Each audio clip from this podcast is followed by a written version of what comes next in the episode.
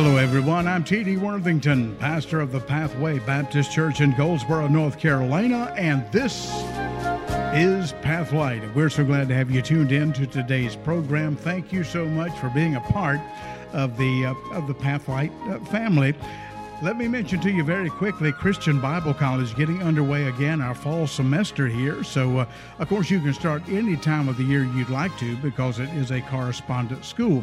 But if you're interested perhaps in continuing your biblical education or beginning your biblical education, maybe you are a pastor or an evangelist, or maybe you're a Christian school teacher, or a dedicated layperson in the church, and you said, I'd like to just learn a little bit more about God's Word, and it could even lead to your bachelor's or master's or even your doctorate degree in theology or Christian education or several other majors that we offer, I invite you to check it out ChristianBibleCollege.org. ChristianBibleCollege.org. Ch- check out the website. You'll find a full description there of the courses that are offered, information. And then, of course, if you'd like to call, we could give you even more information if you'd like to do that. So keep that in mind, if you will. ChristianBibleCollege.org. Now, today's message on Pathlight is the fresh start. Fresh start. When life requires you to start over again. And I realize for some of us uh, today, we have started over and over and over and over. Maybe it was building a business, maybe it was a marriage, maybe whatever it might be. Uh, it, it, something, something crumbled, something stopped, and you had to start over. And then it stopped again, and you had to start over. Some of us have gone through that many times in life, and we're going to be talking about the fresh start today on our program. Hope you'll stay tuned for it. Right now, just before today's uh, message, music uh, with a little bit of a country flavor coming your way. This is called A Love Down Deep in My Heart. You may wonder why I do what I do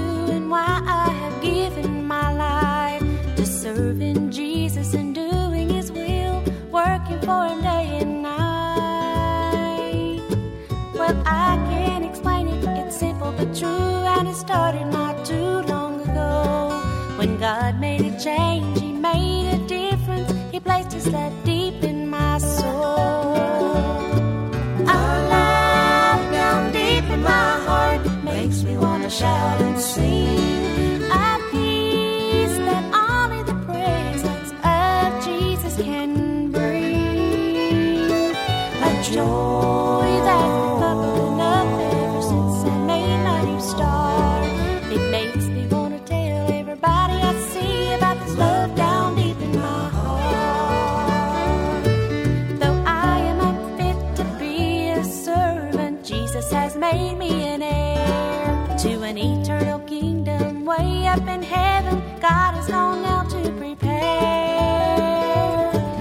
That's why I'll serve Him while there's still time before the day comes to depart. And what keeps me going and so determined is this love down deep in my heart. A love down deep in my heart makes me wanna shout and sing.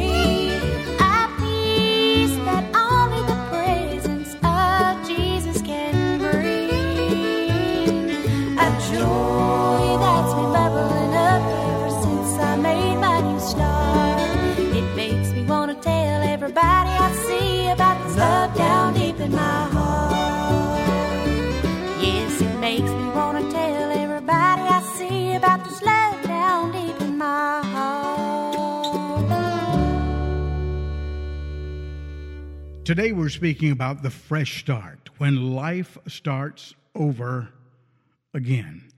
And perhaps for some of us, it is again and again and again. Many times in life, we're forced to say, Well, I guess I'll just have to start over. I guess I'll just have to start over. Some of us have done that following a natural disaster, maybe a hurricane or a flood or a tornado, and you've looked at your uh, possessions, you've looked at your home, and all of a sudden everything is in shambles, and you say to yourself, I guess I'll just have to start over. For others, it was a career. And maybe you'd worked for the same company for a number of years, or maybe you owned your own business and operated it for a number of years, and then suddenly you begin to realize this isn't working anymore. Maybe you were laid off, or maybe your business just did not prosper in a new economy. So you said, I guess I'll just have to start over. For others, it perhaps was a marriage that tragically came to an end, and again, you were forced to say, I guess I'll just start over. If you're a child of the Lord, if you're a child of God, our Lord is most certainly going to finish the work He started in you. Philippians 1 6 says that, that He that hath begun a good work in you will perform it, will see it through to completion until the day of Jesus Christ. But that does not mean we get to finish everything He's given us to do in this life. No, no, it does not. Sometimes you will not finish what God gives you to do. It may be because you're lazy, maybe because you're inefficient, maybe because you squander your time, maybe because you spend your time on other stuff, it may be because of other hindrances. But sometimes in life, you will not get to finish everything that you feel God's given you to do. Or, as a matter of fact, that any work we do end up completing will be finished when we expect it or as we expect it. Sometimes, sometimes when God tells us this is enough, you finish, this is it. You say, well, this this isn't the way I wanted it to end. This isn't the way I wanted it to finish. I, I had more to do, or whatever the case might be. I wanted it uh, differently, and God says, no, you're, you're through. It's time to move on to uh, to something else. Now, in my ministry, I've looked back uh, sometimes and grown over how little progress it seems I've actually made. It looks like I should have done more. And now, as I get older in life and I realize that I don't have as many years left as I used to have, at least statistically speaking, that, uh, that man, I should have accomplished a whole lot more. I've really not made half the progress I should have made. Sometimes we may wonder why God has even held us here in the first place for, for so long at this particular juncture in life. We know the truth of if God be for us, who can stand against us? And of course, the answer is no one. But that truth, well, that truth sometimes slowly fades into the background and it comes out something like this if, if God's really for us, why then does everything seem to stand against us? Yeah, I know what it's like to work and wait, and then work some more and wait some more and then work some more and wait some more and then have to keep waiting and waiting and waiting. I can, I can, I can understand that because I've been through it. We can all relate to the faithful remnant of Israel who were brought back from exile. We're in the book of Ezra, by the way, today. After all the wars they had been through, and then decades more of subjection uh, as slaves, God had finally and miraculously led them home to Jerusalem. But just as soon as they had started rebuilding the temple, they were horribly derailed again.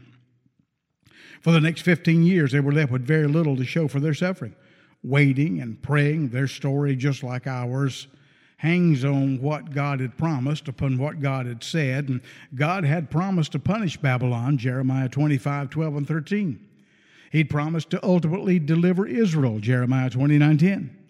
But then, in his perfect timing, God stirred the heart of a heathen Persian king. And I want to read to you, if I might, in Ezra chapter 1, verses 1 through 3. It says, Now in the first year of Cyrus, king of Persia, that the word of the Lord by the mouth of Jeremiah might be fulfilled, the Lord stirred up the spirit of Cyrus, king of Persia, that he made a proclamation throughout all his kingdom and put it also in writing, saying, Thus saith Cyrus, king of Persia, The Lord God of heaven hath given me all the kingdoms of the earth, and he hath charged me to build him an house in Jerusalem, which is in Judah. Verse 3 now, who is there among you of all his people? His God be with him. Let him go up to Jerusalem, which is in Judah, and build the house of the Lord build the house of the Lord God of Israel. He is God, which is in Jerusalem. Again, that's Ezra chapter 1, verses 1 through 3.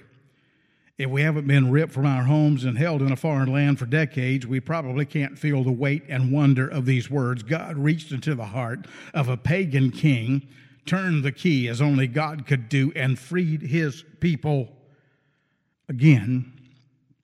And if you're familiar with Jewish history, you realize that again is literal, that often they went through cycles of slavery and subjection and freedom, slavery and subjection and then freedom.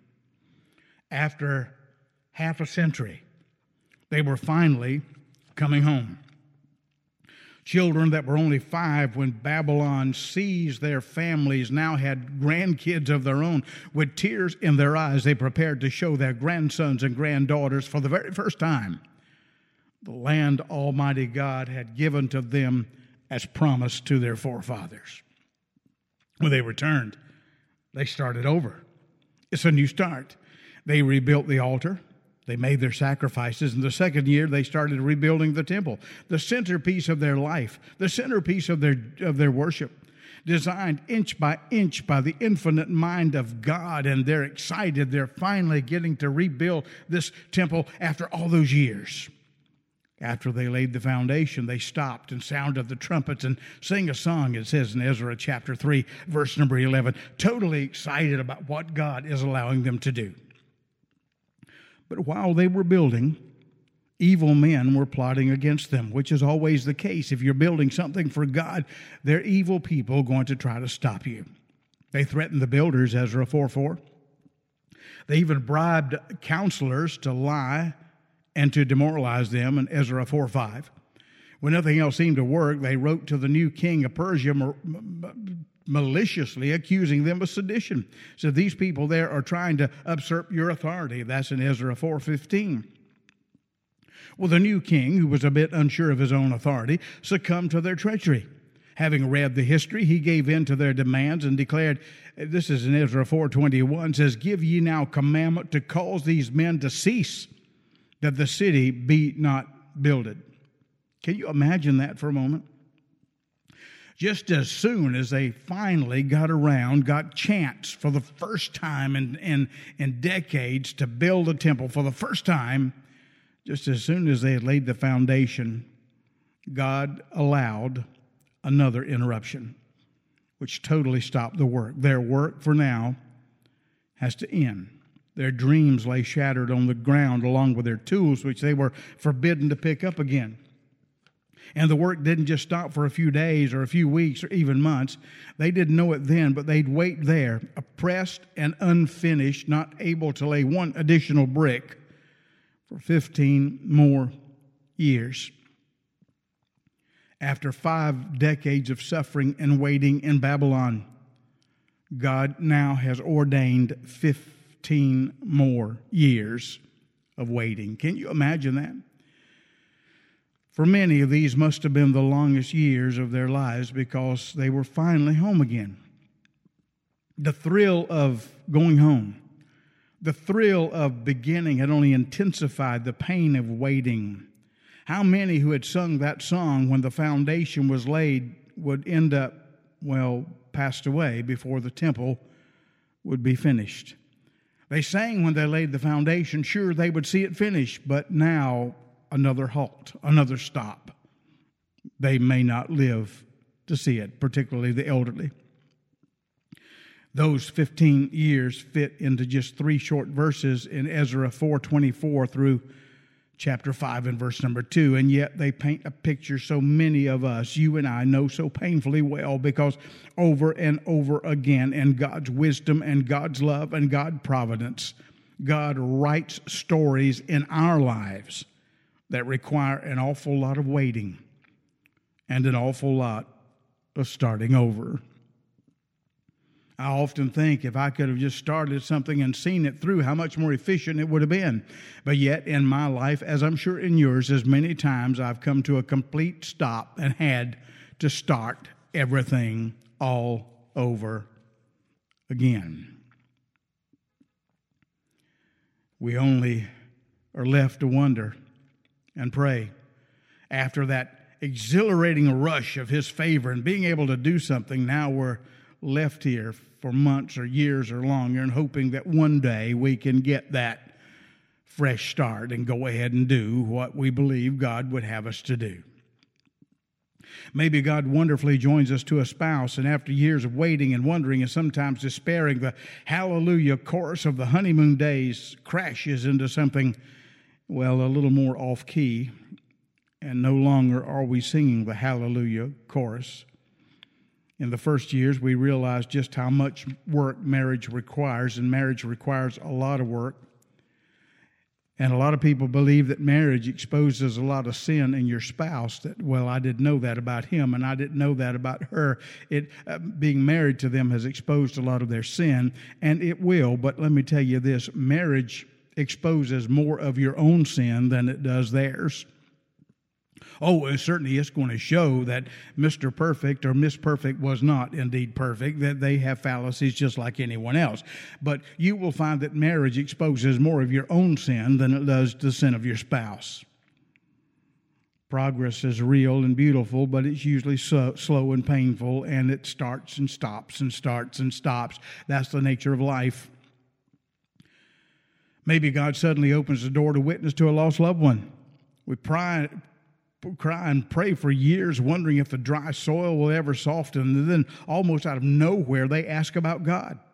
Maybe it's because some crisis has emerged in their life, or there's, uh, for whatever reason, a spark of interest. The Holy Spirit is doing His work in the background, and the kind of spark that just, man, sends a, sends a, a, a great light to your life for weeks to come because you're excited. They've asked about the Lord, and I've got chance to witness to them. I know that's happened in my life many times when a loved one, a friend, uh, uh I've tried to witness to and tried to talk to, and man, they turn me off every time. And then all of a sudden, all of a sudden, they ask me about God. Boy, what an exciting moment. You're able to share with them about Jesus Christ and God's wonderful grace, but then suddenly, for whatever reason unknown to you, the door suddenly closes again. And suddenly they have no more interest. The lights go out for God knows only how long. Maybe God gives us a significant victory over some besetting sin in our life. There's a sin in your life, and you've wanted to win the war for so long, suffering setback after setback, heartache after heartache. We kept falling and failing despite all that sin cost us, and we knew it was costing us a whole lot. We tried to get victory, seemingly, victory eluded us. But then suddenly God broke through, and the temptation waned, at least for a while.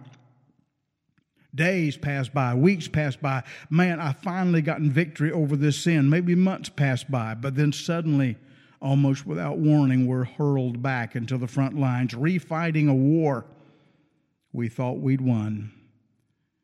So, as a good Christian, we plan now to start over again. A new start, a fresh start. We'll start over again. We'll give it one more try. Well, maybe, just maybe, the marriage never gets easier. Maybe the loved one never receives Christ as Savior. Or perhaps the sin, that besetting sin, doesn't fully surrender this side of heaven. But if you are a child of God, our waiting is never meaningless or fruitless. The false starts and the numerous starting overs are never wasted, but filled with purpose and lasting good. And they can be moments in your life of great learning and great fellowship with the Lord.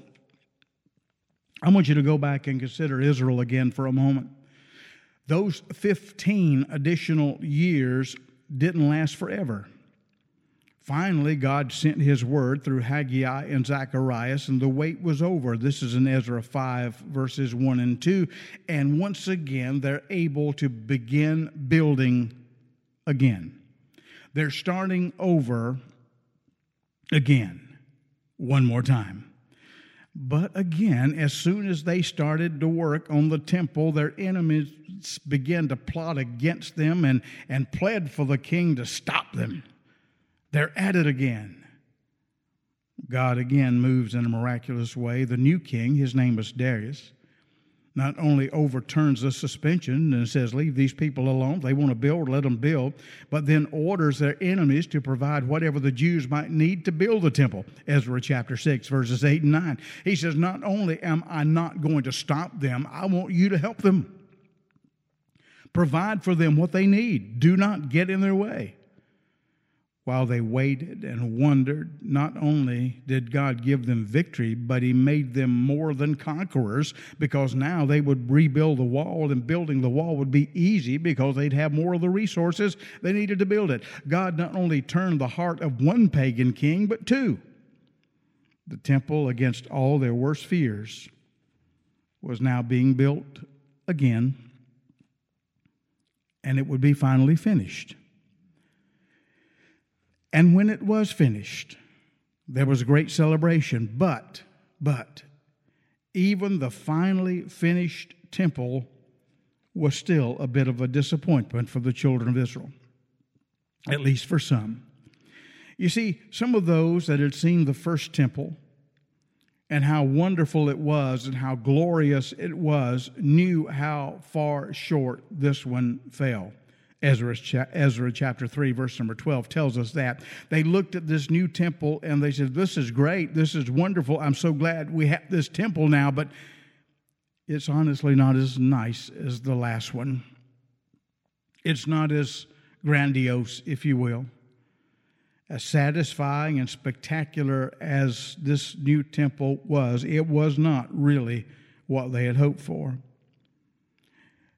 You see, the last temple was better, and they were hoping this one would at least be as good. As a matter of fact, I'm sure they were hoping it would be better. We want to build something even better for the Lord.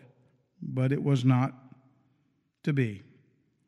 Even this new temple that they were finally able to finish after all these years of waiting was not exactly what they had hoped for.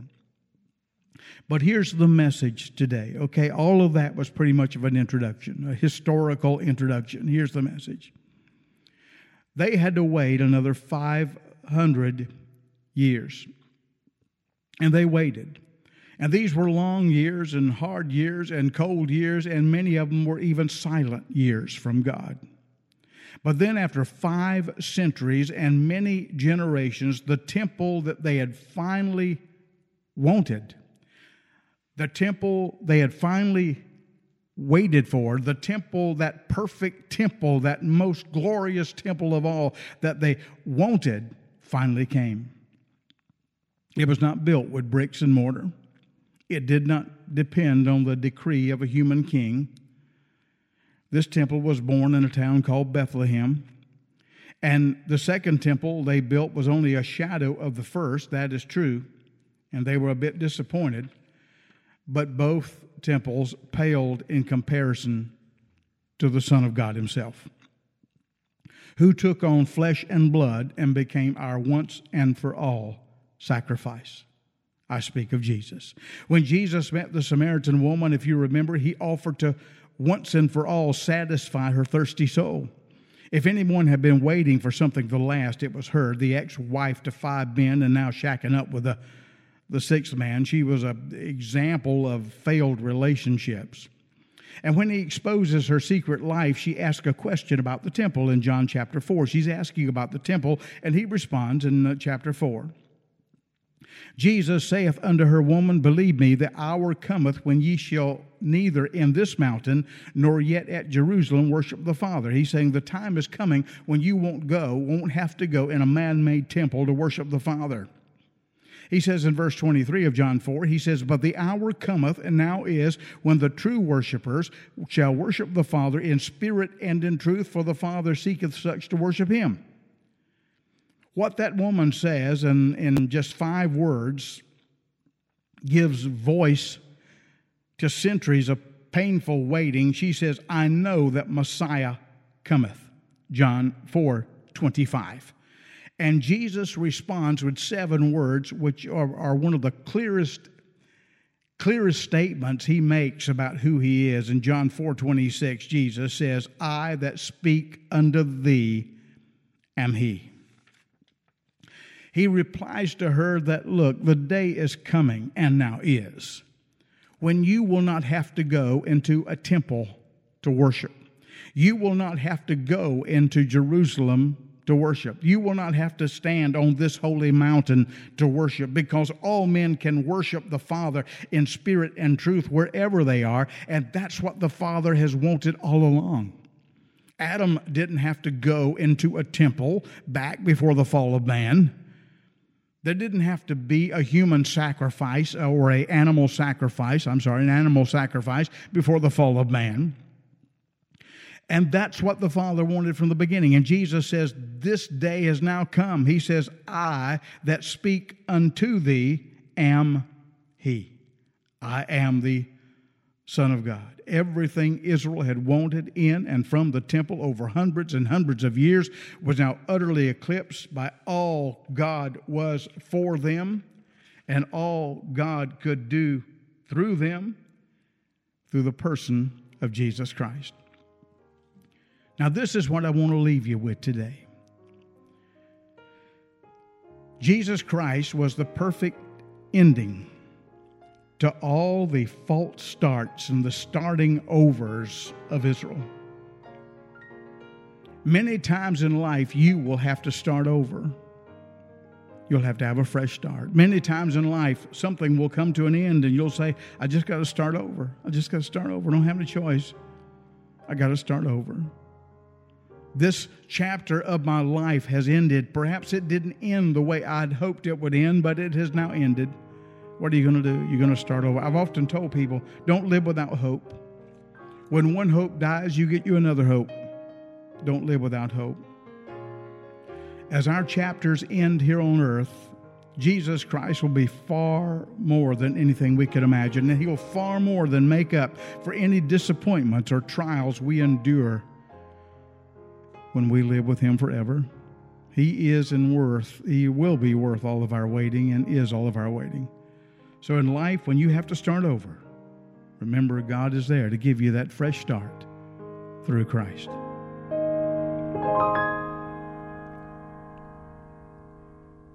I want to thank you for tuning in to today's broadcast of the uh, of the Pathlight program. And now, if you were listening to this by way of radio, and you said, you know, I have a friend that might uh, might could uh, get something out of this message, might could be blessed by this message, but I guess it's too late now because the program's over. Let me remind you of the Pathlight podcast where you can listen to this program. There's also archives there of past programs and just take a look look at it. It'll probably be the first one listed on your screen on the Pathlight podcast. You can also check the Facebook sites of uh, Go Mix Christian Radio, Christian Bible College, and Pathway Christian Academy. It should be there also. Until next time, T.D. Worthington say, May God's richest blessings be upon you and yours as you walk with our Lord during this coming week.